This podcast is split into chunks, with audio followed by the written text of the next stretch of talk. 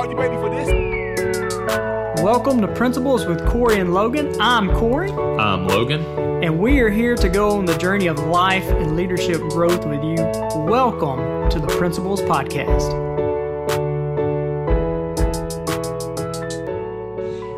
Welcome back to Principles with Corey and Logan. I'm excited about our guest today. I'm excited to get to know him a little bit more. We've got a mutual friend that talked him up really, really good. So the expectations are high, Bill. No, I'm playing. Oh, uh, this could be bad. This could go terribly wrong. No, it's going to be great. It's going to be good. I, I, I, trust Drew, but he spoke very highly of you. More importantly, I think he was making a transition in his career and life, and you really, really made an impact on him, helped him in that situation, and uh, getting to know you. That's that's one of the key things you work on, and you can tell us a little bit about that. And uh, we were talking a little bit before too uh, small world thing. Uh, we're doing Transformation Tupelo, where you're also part of Transformation Longview. So I'm excited to get to know about that too. But before we go much further, Bill, uh, welcome to Principles with Corey and Logan.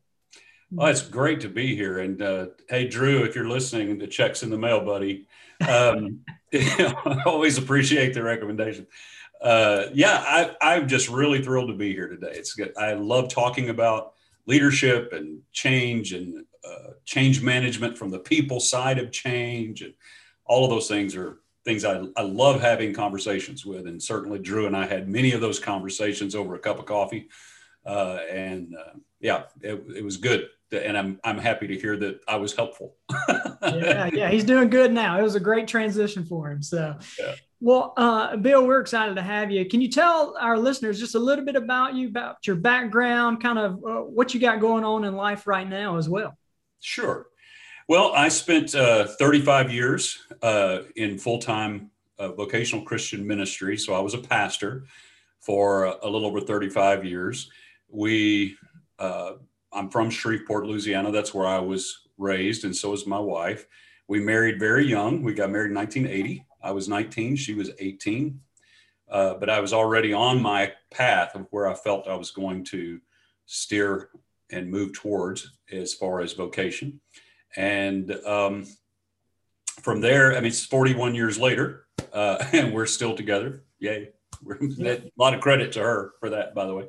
Um, and we've moved around some. We've been in different locations. We pastored in East Texas, where I am presently located, for a number of years, then in the Dallas Fort Worth Metroplex. And we spent about a five year period up in Northwest Arkansas, the Bentonville area, where home of Walmart. You know, that's their corporate headquarters. JB Hunt's there, Tyson Foods. So it's kind of this strange little niche up in the northwest corner of Arkansas that uh, feels um, feels much more like uh, one of the bedroom communities around Dallas Fort Worth. So it's a, it's a very interesting demographic. Uh, and then we moved back to the Dallas Fort Worth area. Um, we were going through a transition of our own. I mentioned to you earlier that uh, I don't refer to myself as an expert on transition, but I am experienced. So uh, I, we were in that transition. I wanted to write. I wanted to do some writing. Didn't feel I would have the time or the energy to do that uh, while full time pastoring a church.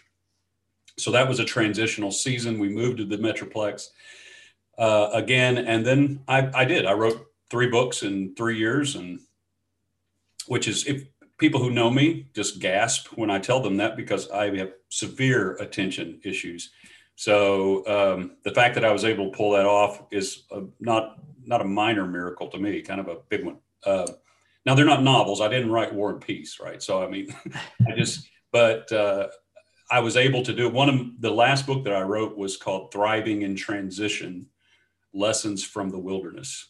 Mm-hmm. And uh, it's a faith based book that I wrote uh, where the Apostle Paul said, Hey, everything that happened to the children of Israel in that Exodus was written down for us so that we can learn and not repeat those mistakes. Yeah. And so, being a huge proponent of what I call vicarious learning, uh, I wrote the book from that perspective. So I draw some things from that whole Exodus experience that we can learn from them about being in transition that we don't have to learn the hard way. So that was the last book that I, I wrote. Uh, and I still, I've, I've, greatly expanded upon what the content of that book is uh, at, at, its current state. So I'll be kind of diving back into that. And I had given a copy of it to my wife's boss. She works for a global telecommunications company. She's an EA for a vice president. And I'd given a copy. He read it, said, I, I wish I could give this to every person in this company, but I can't. It's a, it's a faith-based book. Our company policy won't allow it. And that's when the wheels started turning. And I thought, people need to hear this stuff. I'm going to have to find a format where I can share these principles. Uh, much, of course, the greatest example of all that is John Maxwell, right? So, but where I can share these principles about how you can actually thrive in transition, not just survive them, uh, and find a way to do it in a in a way that could be offered and in a medium that could be received in corporate America as well as the faith-based community. So, having said all of that, um, I'm I serve as an elder in our church here. I'm a part of Transformation Longview. I have a company called the Strongbridge Group. Uh, that's my company that I operate out of. I do executive coaching uh, and leadership coaching and transition coaching, uh, as well as with uh, individuals, helping them make these transitions, much like I was ha- had the opportunity with Drew Jackson, just helping him navigate, uh, but also through organizations who are facing some sort of change or they know they need to change and maybe even helping them understand what some of the basic principles are that that I consider basic, but I'm amazed at how few people one know them or two practice them on any level, even within corporate America, even though change management's huge right now in, in the marketplace, huge. It's it's a constant topic, but it's all about the process side of change. So it really benefits project managers. You got Six Sigma, all that stuff at, but none of it focuses on the key component to really getting a change to work. And that's the people you're asking to change, right? So uh, that's a little bit of the dynamic that I bring there. And so, um, anyway, that's kind of a, I don't know. I'm sure there's many things I just forgot to say, but that I feel like I've talked for a really long time, and I'm going to pause and take a sip of coffee.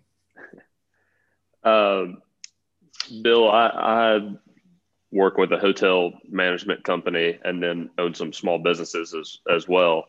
Um, and have been a part of a company that's grown from eight hotels to 25 over the course of about six years. Mm-hmm. Um, the asset value, the, the size of the hotels and the employee count have, have grown disproportionately faster than the number of hotels. So the, the, in terms of asset value, it's gone 5X, not, not 3X. Um, and have been a part of a lot of growing pains. But through that, I got my hands on a lot of acquisitions. Uh, so I've done about eight or 10 full, like I was the acquisitions and transitions team. We didn't have an HR director, an accounting director, an operations director that went in mm. to onboard these properties. It was me for the first few, and then a couple of people on my team after that. So I've gotten to see a lot of change and a lot of, hey, we're buying this hotel. And then the looks on people's faces, and then the one to say, hey, I've been with the company X amount of years. Um, here's how I met the CEO. Here's my experience. Here's the opportunity, all those things. Um, so I'd love to see in your experience what you've seen as we've seen some really great things happen through that. And then we've also seen some people that just could not handle the change and it was crash and burn really fast, especially the leader of each individual hotel. I've seen people that just couldn't make it through that change. And six weeks later, they were just, I'm out. I don't want this. And then there are people that have been general managers of that hotel. Now they're regional directors with us. They've been with the company, preserved their team five years later. What traits have you seen in people that successfully navigate change and and maybe even see it as an opportunity and come out the other side much better? Well i think the the biggest trait it's it's always people do what they do for varied reasons. Some people rise to the place let's say of being a general manager in one of those hotels and what drives them is just being the guy or the gal, being the one in charge. That's that's really what it's about for them. And so if there's any change to that, the whole motivation of why they're doing what they do is now tampered with. So that can that can be an element. As someone in your position knows very well, and you've experienced, not everyone can make the turn when there's a transitional season. Now, there are different kinds of transitions. They're the ones we initiate, right? So we decide, I'm fat, I need to get thinner, I'm going to make a transition, I'm going to change something. Well, those are challenging. They, those have challenges. But I, in my experience, the most challenging transition there, there's two really, but this is one I'll focus on. The most challenging one is a transition that was someone else's decision. All right. So when someone else makes a decision and that now thrusts me into a transitional season, that's that's hard. And and the thing that people don't realize, and sometimes even on, on the side, if we're the ones who made the decision, um, one of the things we have to realize the first experience people are going to have is pain. It's going to hurt. Right. And so when I'm working with clients in this area, I tell them, hey, you need just to understand this hurts. And if you don't acknowledge that it hurts so that you can process the hurt, what hurts will harm you. But hurt doesn't have to be harm. Uh, and but what we have to remember on the other side of all of this is we we don't have any control over their, their decisions. In fact, their decisions help us make our decisions if we're the ones doing the acquisition. So I know that you walk this right. out. You you mm-hmm. you're not coming in saying you're not here, you're not here, you're not here, you're not here. So you're coming in saying, let's see who. What do you want to do? Do you want to stay with us? Do you want to be right. a? Are you teaching? Right. Can you learn a new method? Can you? Because culture change uh, can be really challenging as well, and I'm sure some of that goes into your decision making process uh, of what you uh, acquire? Uh, you, you, know, is this something we can convert, or is it just so broken? It'd be better to just tear it down and build it again, right? Right. Um, which is valid, by the way, and you, as you well know. Um, I find that it's really comes down to why people are doing what they're doing, and how they what their life view is about change in general, but even more than that, what do they believe about a challenge? What do they believe? If they believe the challenges are obstacles and attacks and unfair uh, or any of those things, that's going to come out in these moments. And so, if I were working with one of those people that you mentioned, uh, as, as maybe I was their coach, that would be one of the first things I would help them understand. Look, it's supposed to hurt. This wasn't your idea. This happened. Now let's deal with the pain. Let's acknowledge that it hurts, but we don't want it to harm us. So we're going to benefit from it. If I've learned anything, never waste pain. Never let it be for nothing. Always find a way to benefit from the pain, right? So I would help them do that. But ultimately, I would have to drill down. What do you believe about things when they don't go the way you thought they would? What, what's your core belief? Is it bad? Is it a bad thing to be avoided at all cost? Or are you do you believe that there's opportunity? that even in every hardship. So I think that personality trait will make itself pretty clear early on in a transition, like you described, Logan.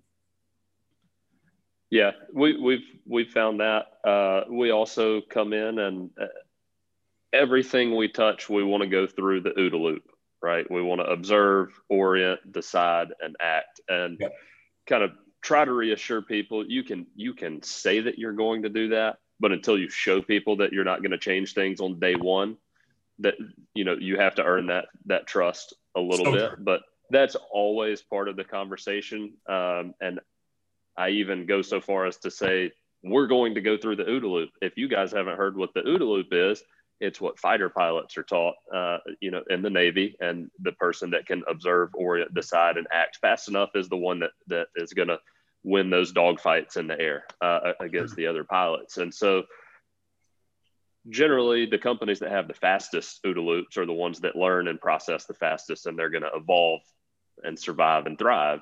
Um, but we're going to come in and take 90 to 120 days before we make any sort of big decisions or sweeping changes, unless there's something that's a life safety issue or right. something extremely pressing.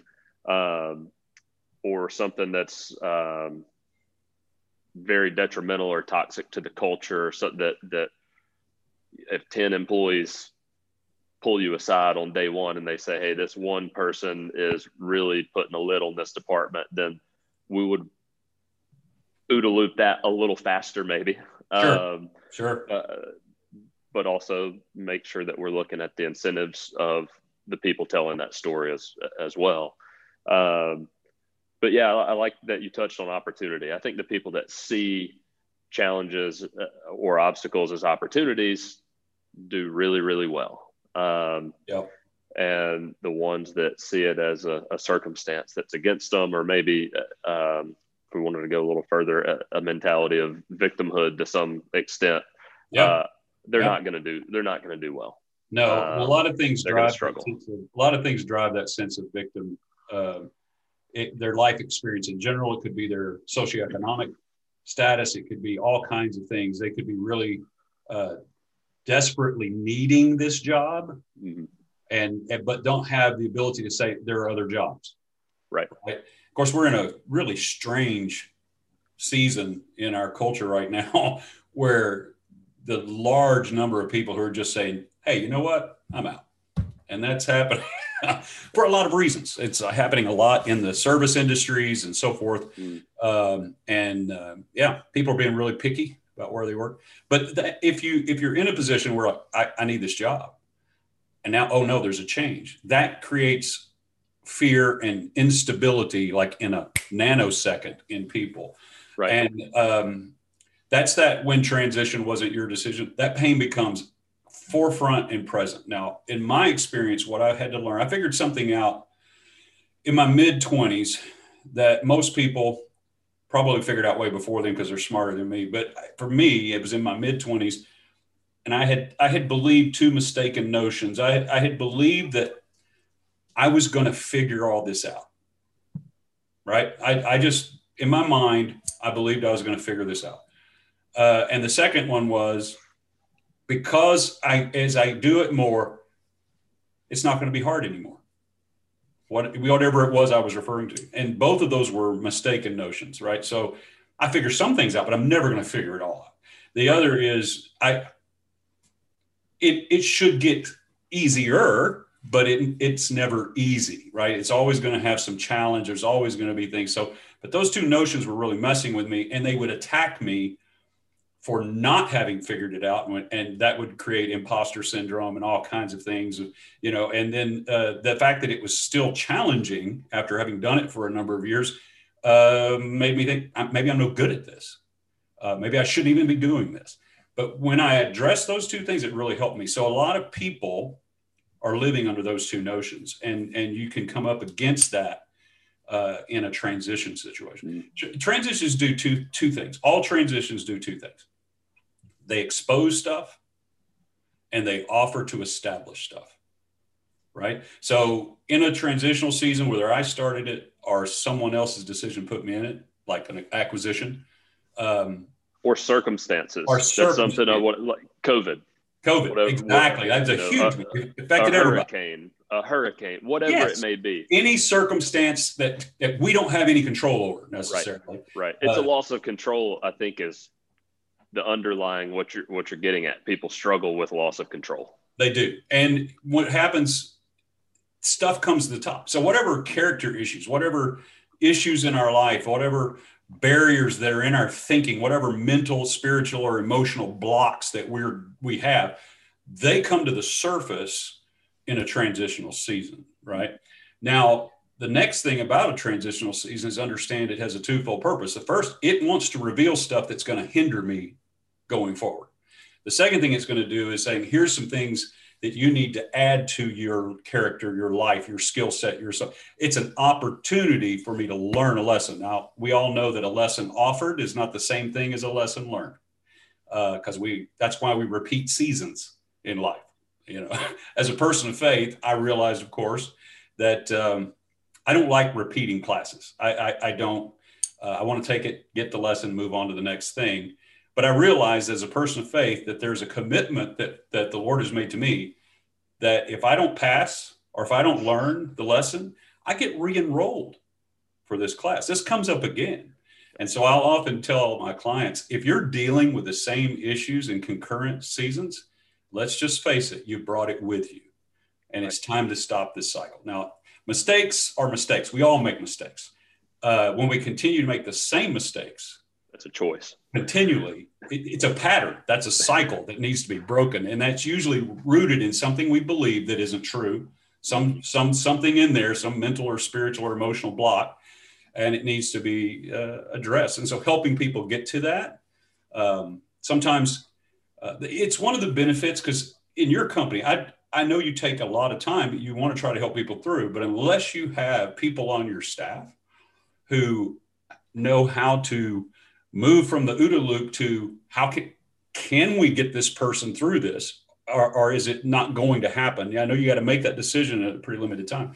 But this is why um, is really why i started my company. It, it's people need help with this uh, and it's it's a service that can be very beneficial. It doesn't have to be lengthy but it's amazing how people can manage a change when they understand the sky is not falling you're going to wake up tomorrow and you have a superpower choice.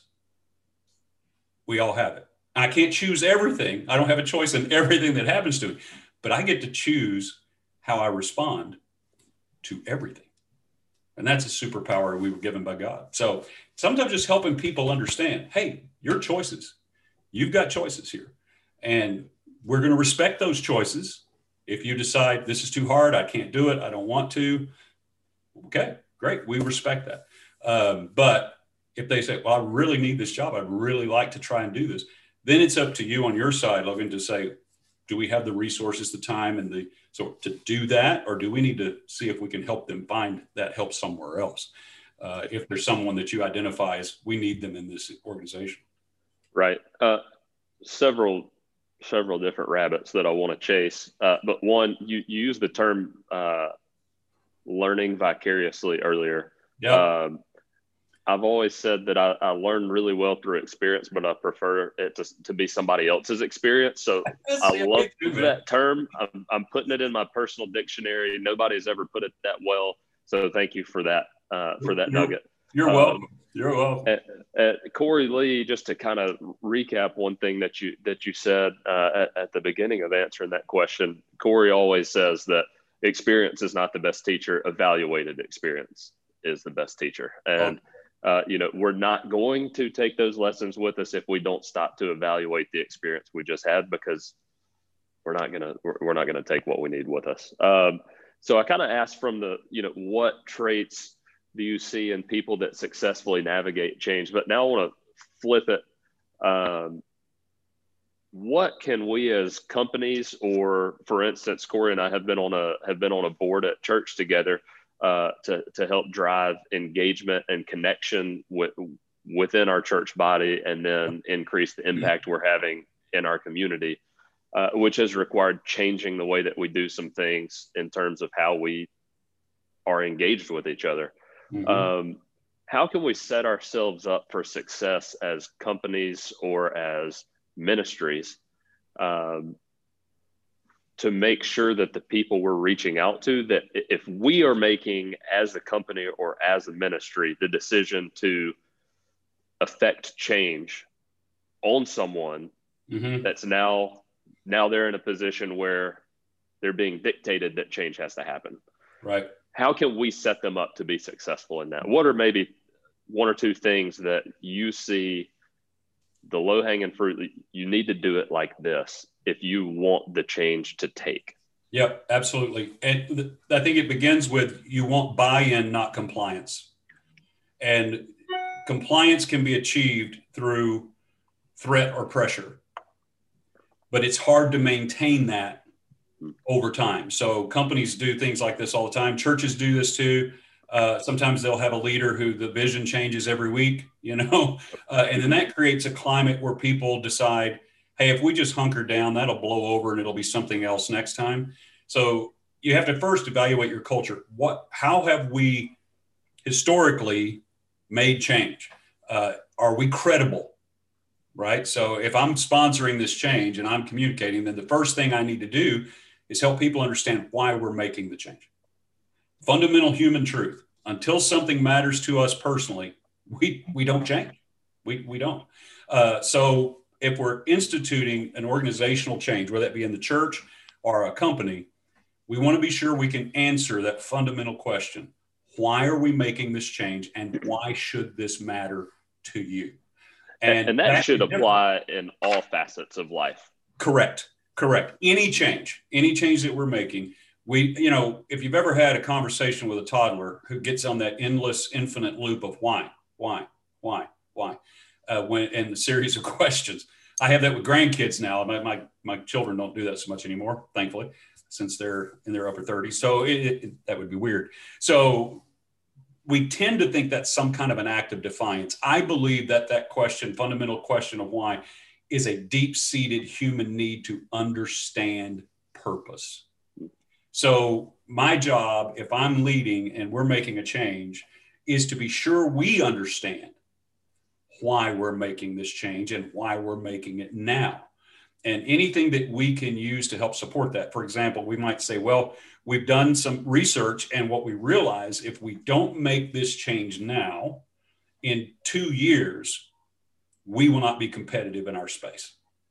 Right. So, so that might be one of the things that we say that's why we're doing it. Uh, there could be other reasons, but now I need to communicate that why throughout my organization. And what matters to people in my finance department is different than the people in my maintenance department. Right. Still the same reason why. I just need to become better at explaining to the people in maintenance why it should matter to them. And it might be a different reason than why it should matter to the people in my finance department. So, but that why, that's a big thing. And obviously, whoever's explaining that or communicating that needs to be credible. Uh, it needs to be someone that people believe and they listen to. And um, you know, if the culture is already to the toxic place where we don't trust or believe anything, that's a different. That's a whole different deal. Whole different animal right, right there, right? right? So you definitely want to know why. And the other thing is, you kind of drill down into that a little bit who is most impacted by this change in this organization? So if in your church, does this primarily impact our worship team or does it, does it primarily impact our, uh, uh, our first impressions team? You know, who, who is being most affected because, uh, or does this affect everyone across the deal? But knowing who it impacts helps you craft the communication process, right? So it helps me know this person, they're going to feel this a little over here, but man, this department's going to get smacked with this change. this is the biggest responsibilities on them. So I've got to focus there, right? So I want to be sure that I'm helping them and understand why this is important, why it matters, and why it will even benefit, why this is going to make your life better, why this is going to make things, uh, maybe make things easier for you, maybe make things uh, smoother for you or whatever. But you're communicating to that group uh, and then I just add one other uh, element into that is uh, have you have you decided if you have the resources to do it? And by resources, that can be money, but it's also time. It's also uh, coaching, training. All of these things factor into that idea of resource. So enough people or infrastructure.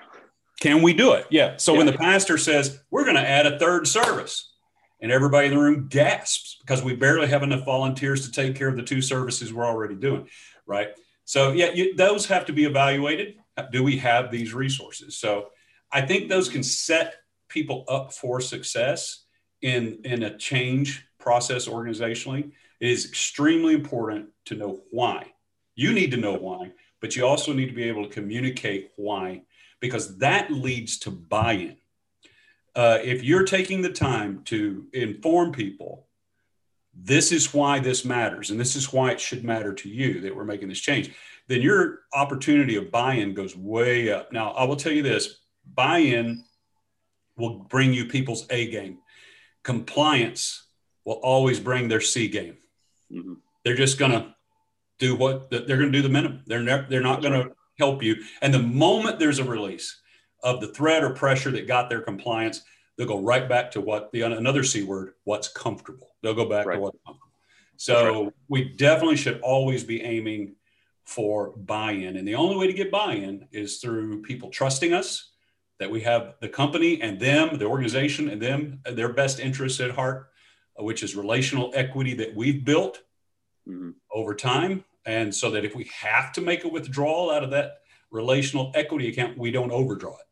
That's right. Um, so, but that takes intentionality and investment into people that, that they know uh, not only that we want to lead them well, but we care about them. And so when we take the time to communicate and craft communications about why we're doing this and why this should matter to you, and we get that buy-in, well, then that that that dip, that lag that always happens when you make a process change, right? Or you're introducing some new thing into the stream. There's always a little, there's a dip, there's a lag. But with buy-in, you start to building, you don't just have a sponsor of the change, you're starting to now build a coalition of sponsoring the change because people are buying into it.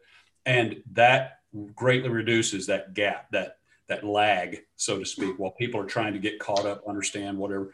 But the more bought in they are, the faster that happens and the smaller that gap becomes. Yep. Love it. A couple of things to tag on to that. Um, I've always, I've heard before and adopted that we want responsibility over accountability. Mm. Uh, I want people on my team that take responsibility for things because they have buy-in and believe in the vision not people that I have to hold accountable. Right. Um, and and that's that buy-in versus compliance. It is. Uh, the the other thing is um, the underlying prerequisite for all of this, and this is Corey's favorite topic, is having clarity of vision. Yes. Because you cannot explain the why. You can explain a surface level why, but then when you get pressed and you get the second and third, okay, why? Why do we need to be more profitable? Why do we need to do this? Why do we need to do that? If you don't have a crystal clear, well articulated vision, you can't explain it different. You cannot craft that pitch to each different department the right way because that's there's no alignment of vision. And, and I think that's where a lot of people get sideways with, with finding buy in is because, like you mentioned earlier, maybe the vision changes mm-hmm. with with the wind a little bit. Uh, but you have to have that vision to be your north star, so that you can you can pitch the why with conviction, and then have a culture that's magnetic that attracts the right people that share that vision, but repels the people that may be phenomenal at whatever it is that they do, but they may not believe in the vision, and it may not be the right fit for them. Yeah, uh, sometimes, sometimes, people with great talent are cause the most trouble. Uh, it, it's and can upset all kinds of things, and and then you have an organization that lurches forward. Like so, it's just like a little bit of progress because that great talent. Oh, but then here comes the setback because of this. Instead, it, maybe someone's not quite as talented, but they're fully bought in. They get it. They see it. They understand why it matters, and they want to be a part of it. Mm-hmm. That process forward may be a little slower, but it's steady and it's healthy and you're going to keep moving forward without all it's sustainable yeah, that's right totally yes. scalable and sustainable yeah, yeah. Um, sorry for the uh, abruptness but i've got an fca meeting in five minutes so um, i've got to i've got to hop out of here but i wanted to selfishly pick your brain on that stuff because it impacts me every day well you're welcome man thanks so, it's great to meet you logan i hope yeah you, you as well you as well have a great day um, i'm going to turn it over to you guys but i've thoroughly enjoyed it and uh, really wish I wasn't double booked right now. I understand. So, uh, you guys take care and hopefully we'll be able to do it again. Sounds good. All right. So, Bill, you said something that actually I love Logan's question that he asked you right there about, you know, you talked about people changing and how they don't really like to be forced. People don't like being forced to be changed. No. Uh, but I love this question. I loved even more your response to that and, and getting people to buy in. Love what you said. You get to buy in, you get the A game. Yep. You get compliance, you're gonna get the C game, and that's where that's where you see people who do just enough to get by, just enough not to get fired, but getting that buy-in, that A game. That's where people start to exceed expectation, go above and beyond. So I yep. love that. Yep. Um, I kind of like to shift gears a little bit. I, I, I want to jump into the wilderness stuff here in just a second, but yeah, I, I want to ask you something. I see the picture that you got behind you and it's got the name of your oh uh, on your wall, uh, oh, Stonebridge. Strongbridge, yeah. And that's the name of your company. Mm-hmm. But also see your picture. Uh, curious, is there a story behind the title? There is. Uh, one of the taglines early on was "Let us be your strong bridge from where you are to where you want to be." Oh. And so the image, obviously, is that of a bridge. It's there's something, you know, bridges have a lot of metaphoric uh, vision for me. I'm a visual person, so uh, images speak to me. And this in right behind me here, I think I'm pointing to it. Yeah. Uh, is a visual expression of someone. There's actually, I don't know if you can see it from that distance. There's actually a person on a bike on this bridge, right about in the middle. And they've obviously, you know, bridges span from one location to another location.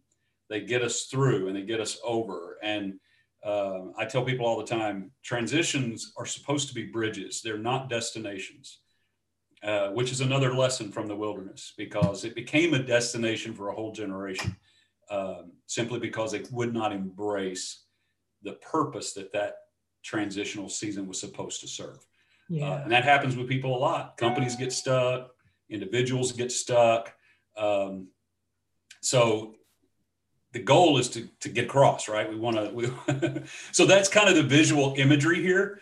Uh, that behind me, it's a, it's a, a bridge. And I think I chose this one just because uh, you don't see the, the pillars. It's like kind of like a suspension bridge, I think, but uh, it captured in my mind at least uh, what I, the reason our company exists, and that is to help people make that transition or benefit or get to where they want to be. They recognize here's my present state, here's the future state that I desire. How do I get there? Yeah. Uh, and so we can benefit them in that. So it's kind of a that's a great question. Yeah. Yeah. I, I forget like it. I forget it's back there, right? you're you're staring at it. So Yeah, I like it, man. I, I really do. And when you said the wilderness, I, I, I love that because I was uh I'm in a challenge right now. Me and a couple of guys. We're doing reading the Bible in 31 days. So full Bible, 31 days, and been reading through Exodus.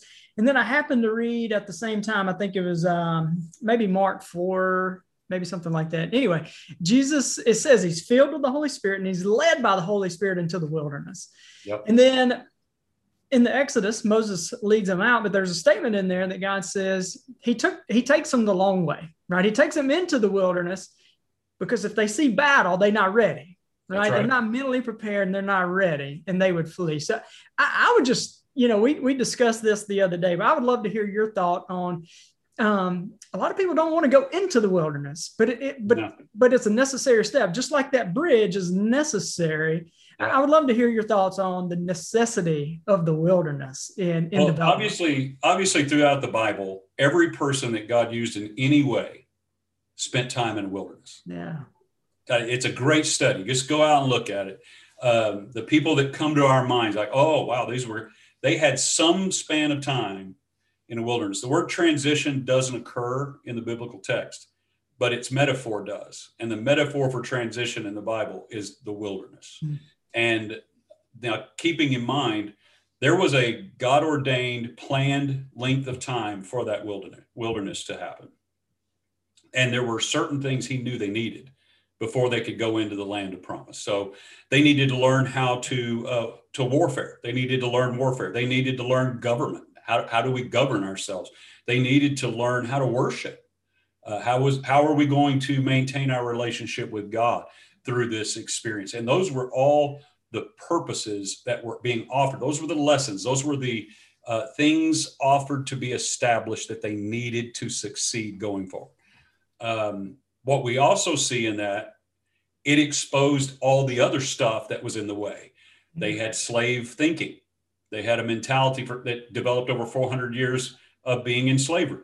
So they thought that way. It had shaped the way their brains work. So that was something that got exposed. In fact, through the journey, it's interesting. You hear them going back to this old mantra: "Let's go back. Let's, Yeah, let's go yeah. back to England." At least, I mean, we hated it, but at least we knew what every day would bring. We're out here. We're having to watch this this cloud, and we're having to watch this fire. And when it moves, we've got to move. And and there didn't. This does not feel stable, right? So, the, Goes all of back to that control thing you talked about. that yeah. it, it, it does. And so it, it, when you look at the wilderness story and as a, as a whole, there was a, it probably, and some theologians, scholars may move one way or the other on this, but probably about 18 months was all they were supposed to be there Hmm.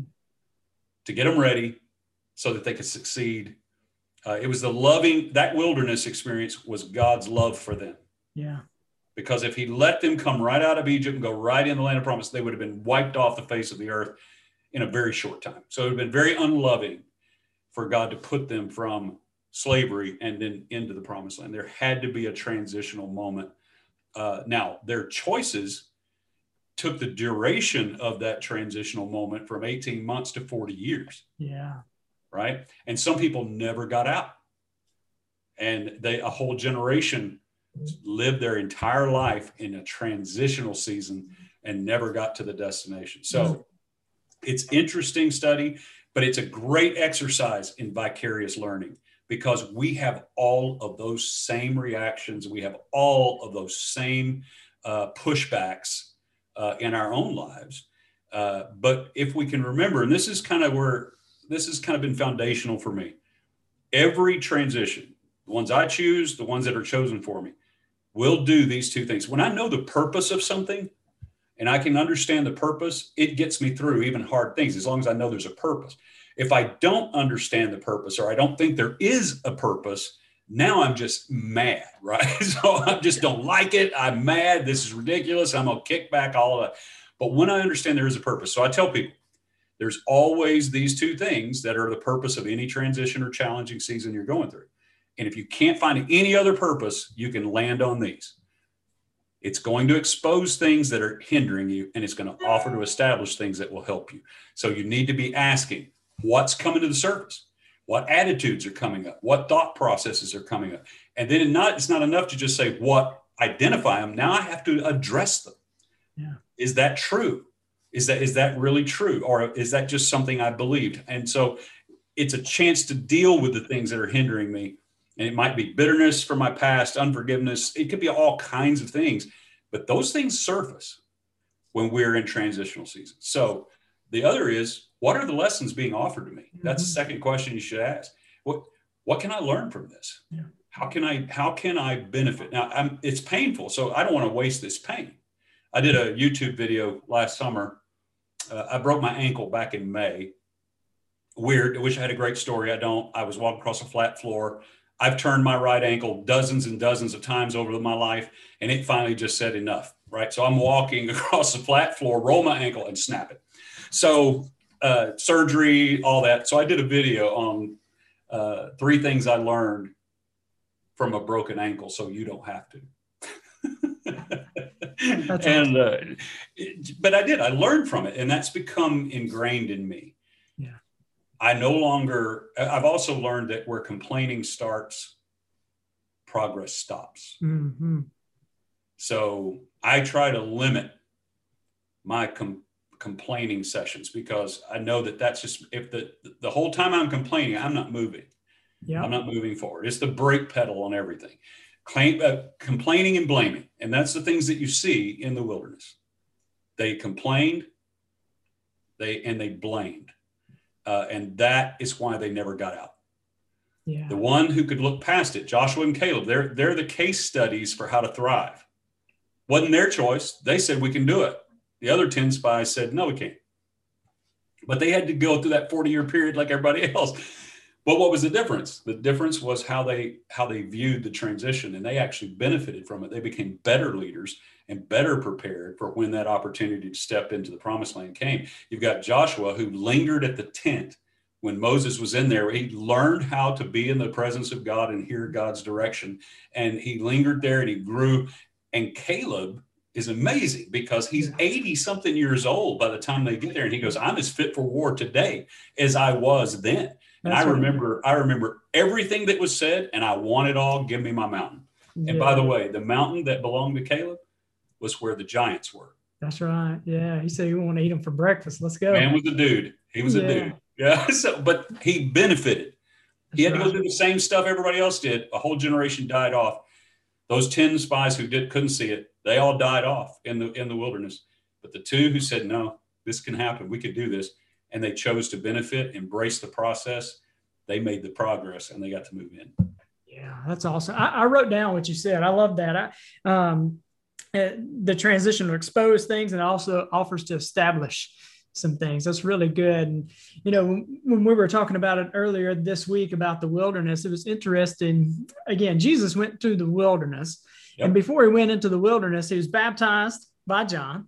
It says Yeah. dove comes and then skies open up and God says, This is my beloved son, right? And the first thing Satan does, he's there for 40 days, 40 nights. And first thing Satan does is says, If you are. So he tries to attack the identity. Absolutely. But, but but then he really kind of says, If you are the son of God, turn these stones to bread. So it's almost like you Validate are, yourself. prove it.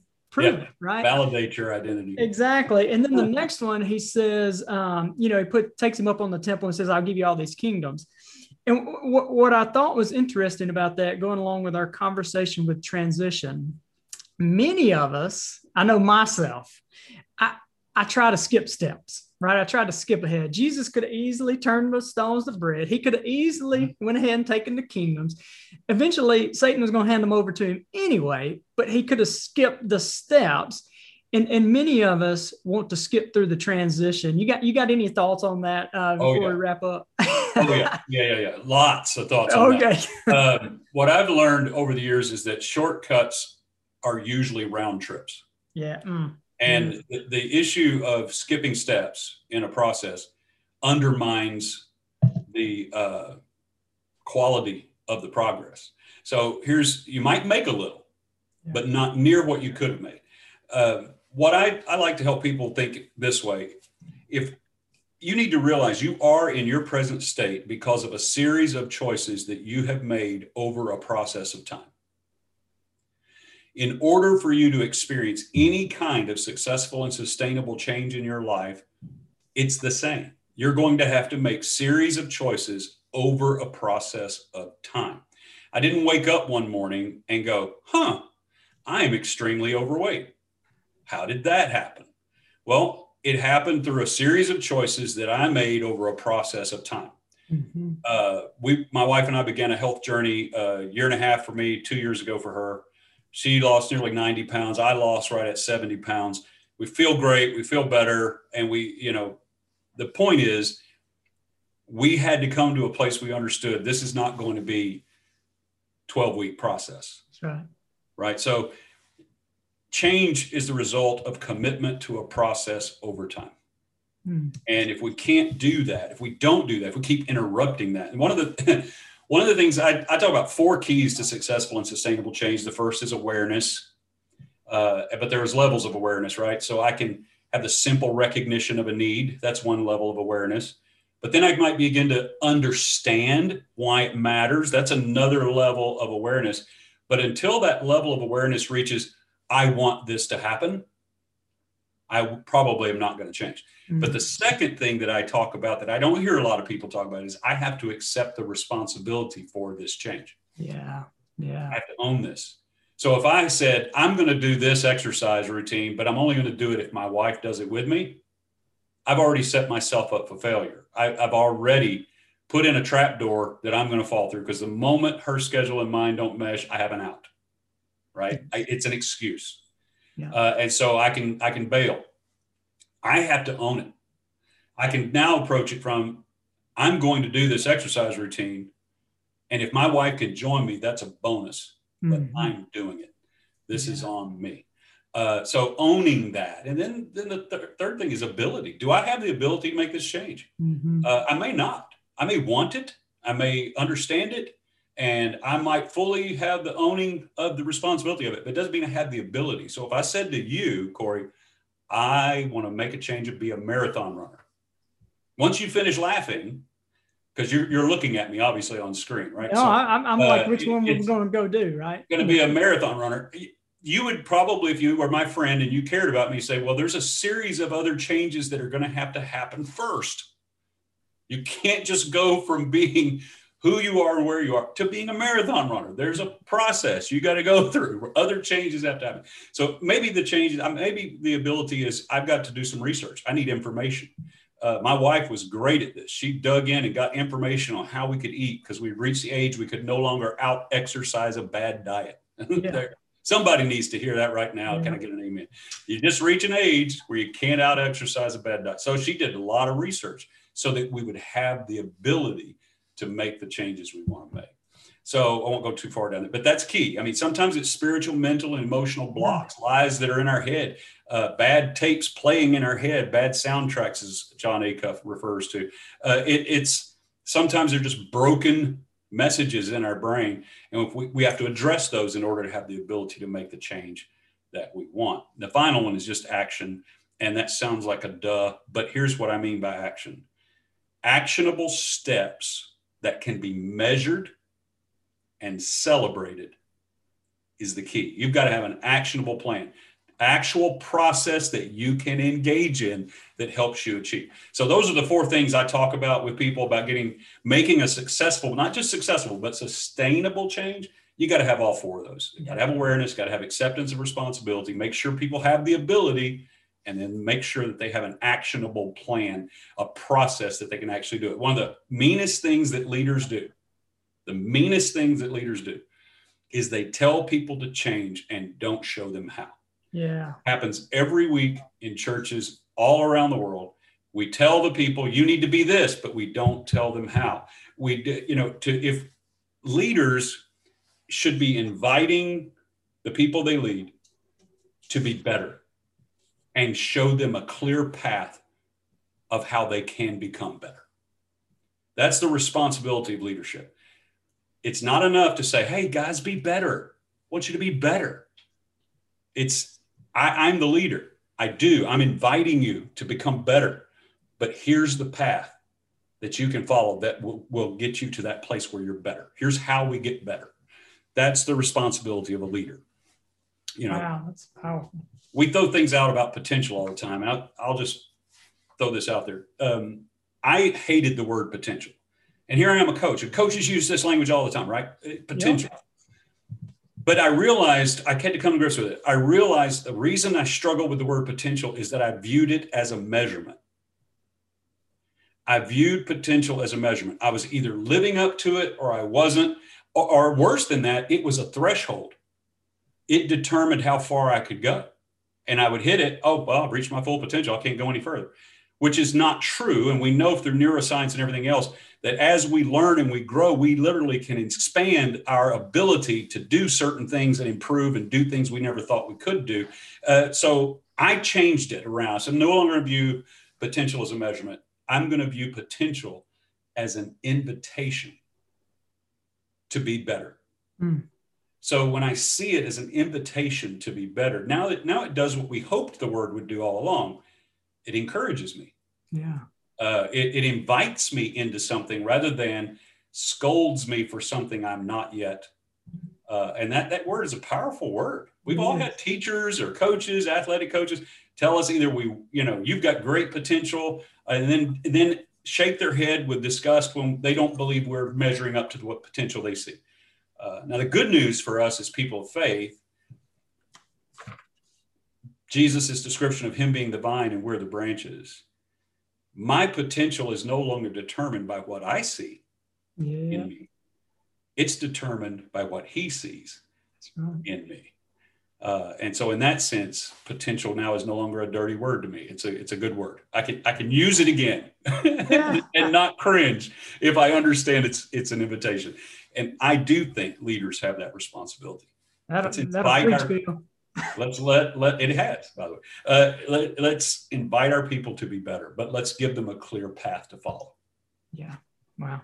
That is good stuff. And uh, bill you have i think this whole whatever 50 60 minutes whatever this is has been full of wisdom and you've added a ton ton of value and truly appreciate it. So bill let me uh, last question. If anybody wanted to contact you about your coaching your training or find out more about you uh, what's the best way for them to to follow up with you?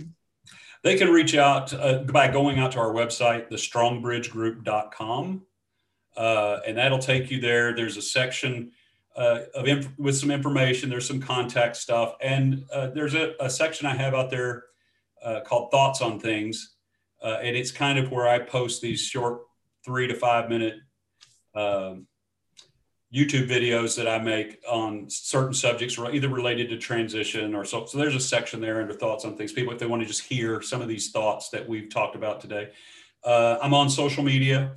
I have a Bill Leckie public figure page on Facebook. Um, the Strongbridge Group's presence on social media is emerging. Um, so it's still a work, kind of a work in progress, I guess I would say, but it's there. The Strongbridge Group is on Instagram, and I'm on Instagram uh, as myself. There's another guy on there with my name, and he's from the UK, and he's a sports writer uh, over there in Scotland. So uh, that's not me, although I am Scottish. um, the uh, so yeah, they can reach out through social media. Obviously, I'm on LinkedIn as well. So any of those social media platforms and through the website are great ways to. And I do have a YouTube channel um, that I use as well, so people can look at it there. Awesome. We will, uh, I'll put the that in the show notes to stonebridgegroup.com and uh, follow Bill on social media and uh, check out those thoughts. And truly, anybody, truly, there, if anybody yes. wants this, the faith-based version of the Thriving in Transition, it's on Amazon. Amazon, yes, I was going yeah. to ask. I meant to ask you that earlier. Awesome. Yeah, they can they can do that, and it's the faith-based version. I'm having to stir myself up to write again. I kind of I think I uh, overachieved there for a little season. So, but I do want to write this again. And the th- very things you and I've talked about today will be the heart of the content of what I'm going to be writing about in the next season. So, hopefully, there'll be a book coming out sometime in the next year or so that uh, could be put in people's hands as a resource. Yeah. So, Thriving in Transition by Bill Leckie, find it on Amazon. That is good yes. stuff. Yeah. Well, Bill, appreciate uh, appreciate you today. Appreciate you adding value. And any of you guys listening, if you've got any comments or feedback that you would like to share, make sure to comment below. We'll pass that along to Bill. How much value you've added to him. Make sure you like and subscribe, and feel free to share this with with friends and family because I know I know there are a lot of people that can learn a lot, that can gain a lot, and apply a lot from Bill's teaching today. So, Bill, I want to say thank you once again, and uh, appreciate you guys. You guys have a great day and God bless. Thanks so much for spending your time with us today. As you go about your day, remember to ask yourself as a parent, child, sibling, business owner, customer, boss, teammate, would you recommend yourself, audit yourself, and change your life? Hey guys, and if you enjoyed this podcast, uh, take a moment, please subscribe, give us a rate and review on your listening platform. And hey, we value your feedback and it helps others find us. Are you ready for this?